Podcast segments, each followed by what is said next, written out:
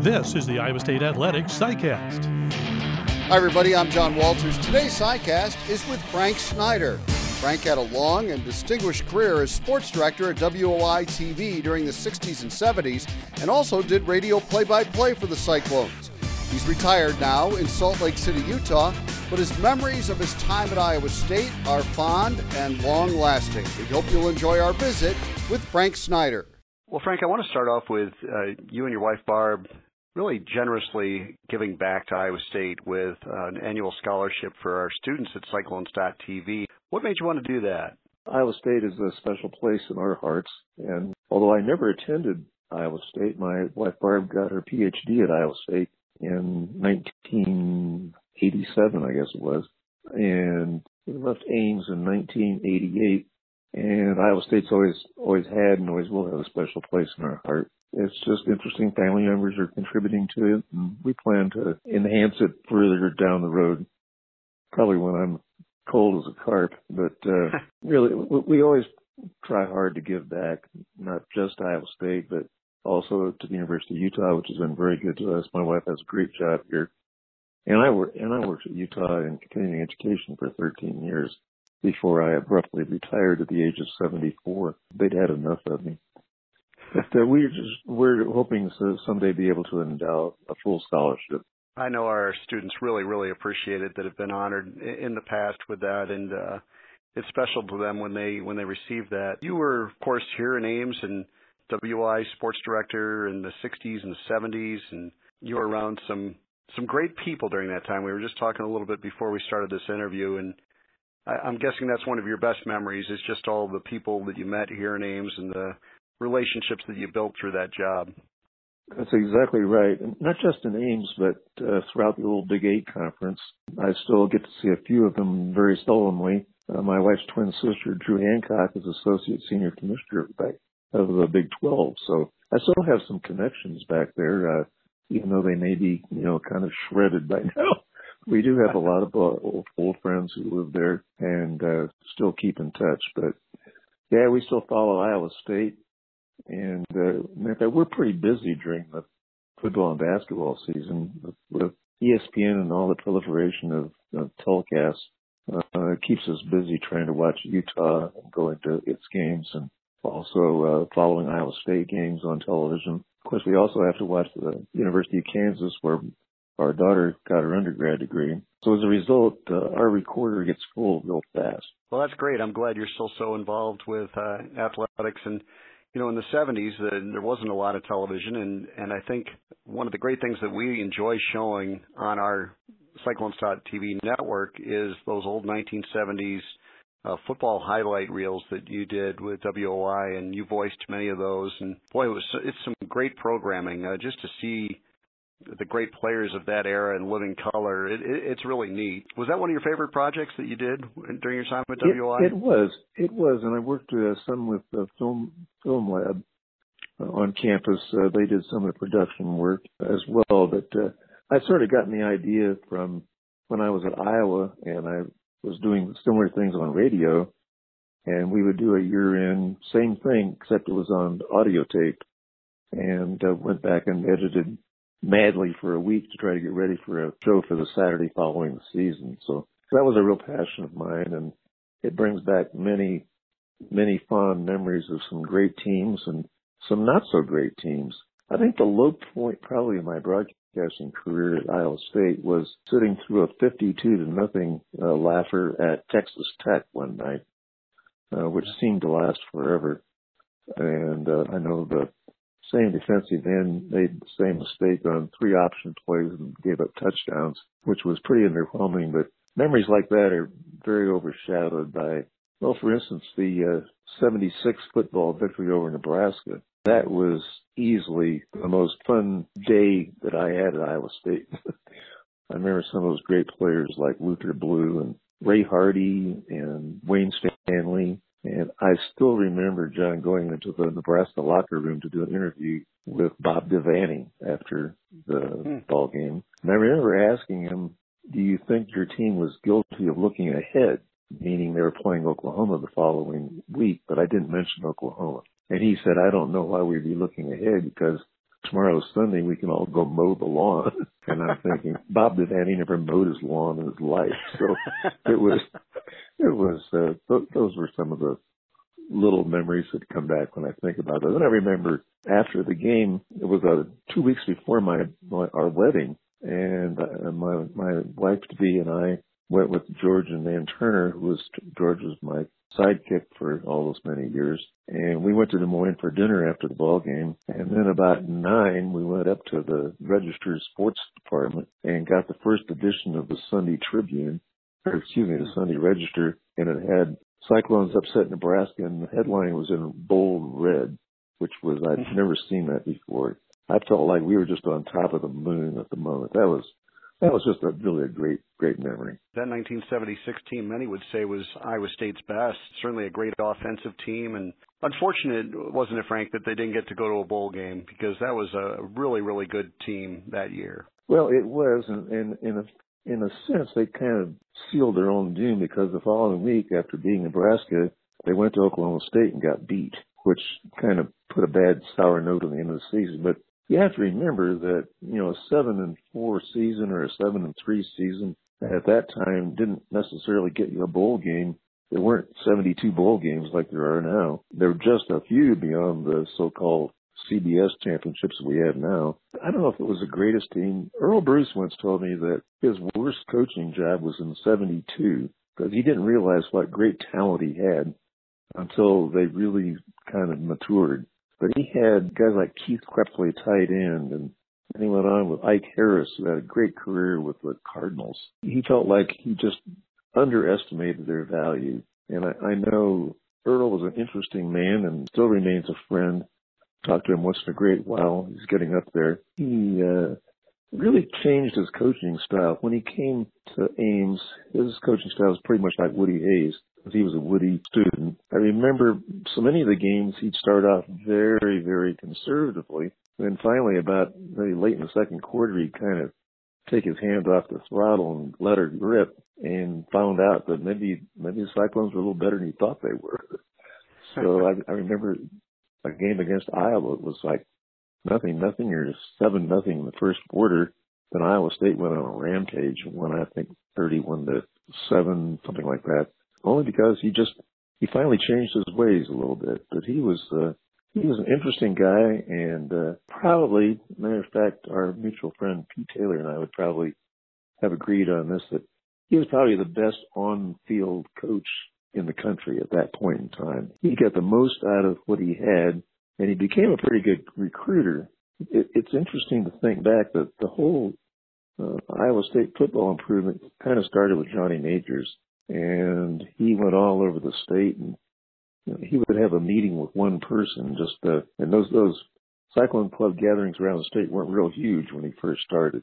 Matter of fact, he used to describe it as meeting in a phone booth. But he laid the groundwork for uh, Earle to come in, and by the time Earle left, Iowa State owned Iowa in terms of the state of Iowa in terms of football recruiting. So those two had a great, great uh, lot to do with the success of Iowa State football. You got the opportunity to work with both those gentlemen. It seems to me like they had very different personalities. I've, I've talked to both of them in, in the recent years, but being around them kind of during those magical years at, at Iowa State, and I know when Johnny was hired, he was the youngest head coach in the country and had a very young, energetic staff. They really enjoyed the recruiting part of it. What, what were the differences in the, in the personalities between Johnny Majors and Earle Bruce? Oh, about like oil and water and night and day. uh, hugely uh, Johnny, Johnny Majors was very outgoing. He was a tremendous motivator. I mean, he did not inherit a great team, but he had them believing that they could go out and beat the world. He had a staff that was, they played by night and lived by day. I mean, they, they cut some wide swaths. Let's trust, just trust me on that one. He had some great guys though that went on to some, you know, really, really great things like Jackie Sherrill was on that first staff of his. He became uh, finally head coach at uh, Texas A&M. Joe Avezzano, who at one point was head coach at Oregon State, and I think he was special teams coach for about 40 years for Dallas Cowboys. Then he had Jimmy Johnson, who enjoyed a fair amount of fame with the national championships and uh, NFL championships. But they're pretty good people, and those were all they were young in many cases. It was their first job out of college. I remember being at practice. Must have been about uh, I don't know, 68 or 9. And Jimmy Johnson was uh, running special teams, and he was showing them how to form a, uh, put on a punt return. Of course, he was the punt returner, and he tore his Achilles, which was just a brutal injury. And uh, it didn't slow him down work-wise, but it slowed him down a foot for a long time. But those are those are some memories that, that I like to share with folks that still remember there were so many great, great players in the 1970s. Some of the best that have ever worn an Iowa State uniform. And you mentioned Keith Krepfle and Ike Harris. Willie Jones was a great receiver. Luther Blue was a great, great kick returner. I think maybe the best football athlete I saw in my 20 years there was probably George Amundson. George was uh he was kind of somewhere between a quarterback and a running back. He he was a pretty big guy, tall and uh very athletic. Matter of fact, he at one point I think held the discus record at Iowa State. And I know he he I think and correct me if I'm wrong, I think he's the only first round draft choice in the NFL ever from Iowa State. Unless there's been somebody since him, but he no, there was, hasn't uh, been. Not since him. You're right. Yeah, he was he was taken by uh, then Houston Oilers, now Tennessee Titans. And I remember it's kind of cute. He wouldn't sign until after the NCAA track meet because he didn't want to damage his amateur status. You don't hear that too much today. No. all, all you hear is the big money, unfortunately. Really changed, John, is uh, salaries of coaches. This was just stark to me. Uh, the number of coaches in the United States were making between let's say two and five million dollars a year. Uh, Johnny Majors signed at Iowa State in 1968, and I think his first year contract was for seventeen thousand dollars. There were no shoe contracts either. yeah, that's, That's, changed um, a little bit. Just a, just a skosh. Mike Strachan was another great running back, yes. and, and uh, And you had the defensive guys like Stensrud and uh, Mike Stensrud and his brother Maynard. Yeah. Uh, Mike was a cut up, and he played some pro football. He was a good player from Lake Mills, I think, up in That's Northern. Iowa. Yeah. I said, boy, it's a long ways from here to Lake Mills. I mean, small town, and here you are, all conference and blah, blah, blah. He said, well, it's only about two hours, which was just typical dry humor. Yes. well, you had the Bosky brothers from Chicago, so that was a little different personality. Just so you think. And that brings back that brings back great memories, both in football and basketball. Some of the recruits that were brought in. I want to share with you the funniest thing that happened to me while I was in my years at Iowa State. We were on the road in basketball, and I think we were staying in Oklahoma State, playing a night game at Oklahoma State. And I know I was riding in the back seat of a car with uh, Frank Randall was driving, who was then the trainer. We had a couple of recruits from Florida. One of them was uh, named Julian Butler. And he was sitting in the front seat. He was a little point guard. So we pull up to a stoplight. Now here, you and I are probably the only two people listening who've been to Stillwater, Oklahoma. We pull up to a stoplight and one of those Oklahoma Cadillacs pulls up beside us with the big gun rack on the back. And Julian takes one look at the gun rack. He turns around and he pushes down the door lock on his car, which I thought was one of the funnier sight gags I'd ever seen in my lifetime. Still is. It was hilarious. Just little little remembrances. Oh, those are great. That, that's a that's a great memory. I want to talk to you more about basketball in just a moment. I want to ask you one more football question though, and that was the Sure. Iowa Iowa State renewal of the series. What do you remember about Right. that leading up to that? It was just a hot, hot topic. I remember going to Iowa City on the Monday before the, of that week and putting together a one hour show. We really treated it like the second coming on all honesty. Fans were excited, it was interesting, and of course there was worries that there might be fights or something like that, but everything as far as I know came off pretty smoothly and nobody hated each other and it wasn't uh it was the fans that was more at issue than it was with players. As you know, main players were out of state and it wasn't that significant to them. But I do remember the ballyhoo behind it and then it became just a, a good game, a game of upsets, a series and uh still still is. So that's that's terrific. The idea of that memory of doing the football show, and it was like every everybody was uh, on alert. What's your version of why they renewed the series and and how how that kind of happened? Yeah, I, I don't pretend to have the answer, but I do suspect there was some legislative pressure, uh, particularly mm-hmm. from, from those who control the purse strings. I could be wrong, and I can't prove that, but that was always my guess. Plus, each school had an athletic director that was copacetic to discussing such stuff, and up up until that time, it had been really pretty hostile. Iowa it was perceived to be snobbish and didn't want to lower itself to play Iowa State, which frankly up until about that time hadn't really been competing at the level that Iowa had. And then that all changed as we well know since. That's that's my guess. But you were also working during the time when Hilton Coliseum began and that opened and well, you talk about a, a building that, in my opinion, has really stood the test of time. You see so many buildings that have gone up since then that have been demolished and replaced, and Hilton has just continued to, to thrive. What do you remember about Hilton Coliseum being built and the, maybe the excitement surrounding that? Well, the first thing I remember is Glenn Anderson was the coach and had a lot to do with the designing of the basketball part of the arena. And I always felt bad that he got let go just before they opened the arena. And I also know why. He was a very good coach, maybe a better coach than recruiter. And he played a very slow, deliberate, walk the ball up the floor type of game. And I think at the time the athletic director figured that we're going to have a lot of empty seats if we can't have a little more exciting brand of basketball. So they brought in Maury John from Drake, who'd had a lot of success and Maury went out and found out it wasn't as easy as he thought bringing in a bunch of JUCOs and so on. But I do remember our number one concern was always going to was being how are we going to fill all those seats. The Armory had been a crazy place to play basketball. It was like playing in, a motel room. The fans are right on top of you, and, it was loud and uh, small and not a fun place for teams to go and play. So what happened? You double the size of it, and it's still not a fun place for teams to go in and play. But that didn't just come at day one. I think most of that came about when Johnny Orr came to town. That was his hiring and, and Earle Bruce and probably Johnny Majors were three of the great athletic hires. Those three, and then maybe Harold Nichols. Wrestling was really big in those days. And here at Little Iowa State, they bring in a guy with a PhD from Michigan, and had a pretty tall, pretty tall clover. Nick ran a great program, was a great recruiter, was a good coach.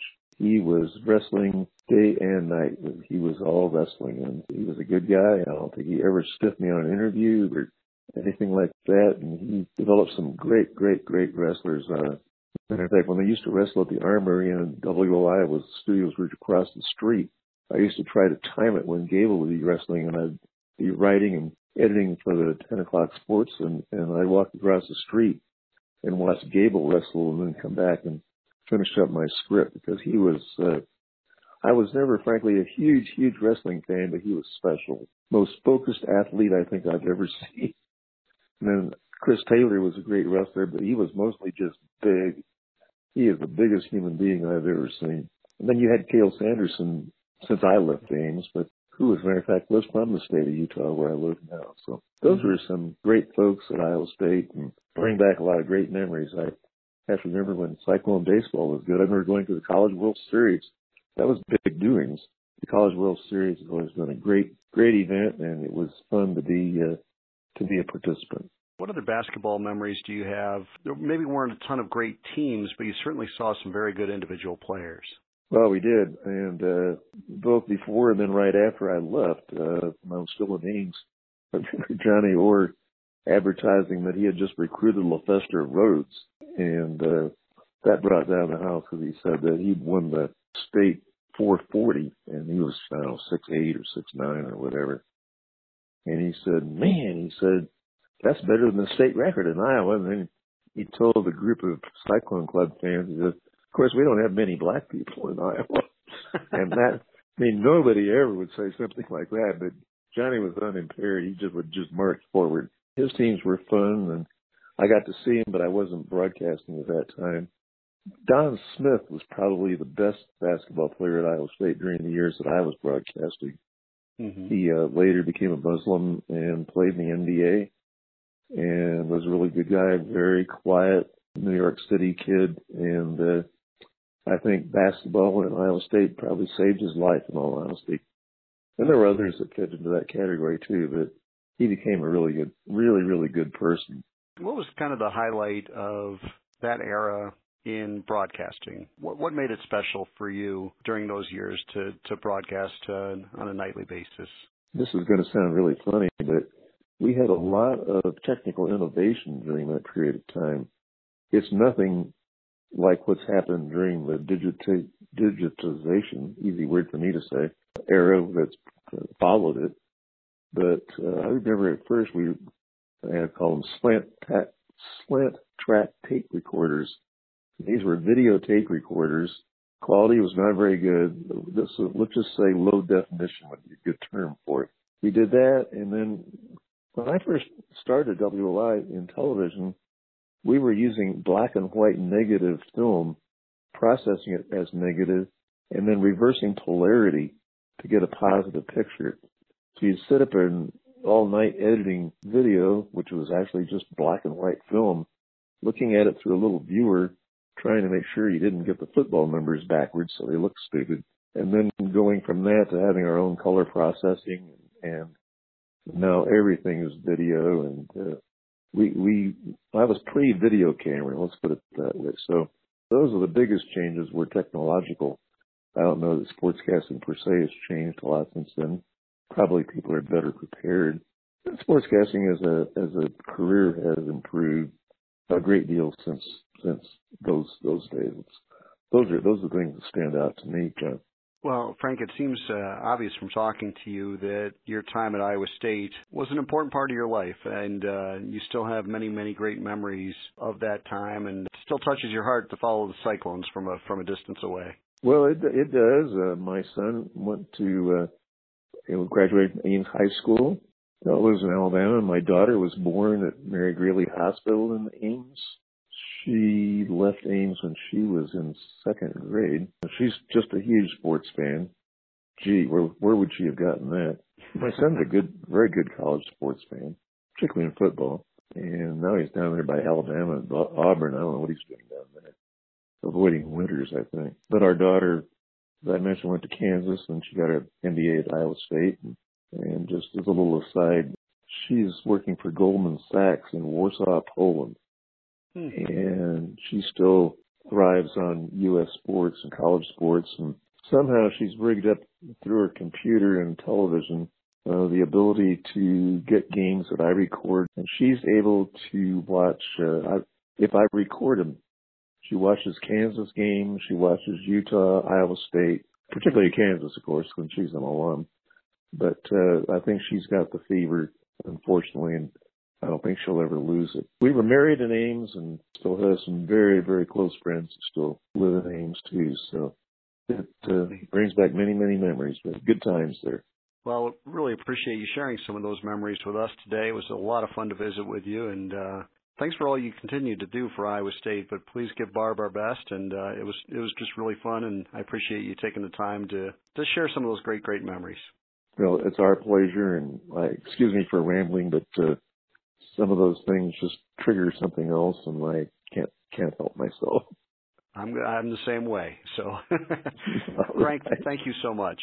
Okay, John. Thank you.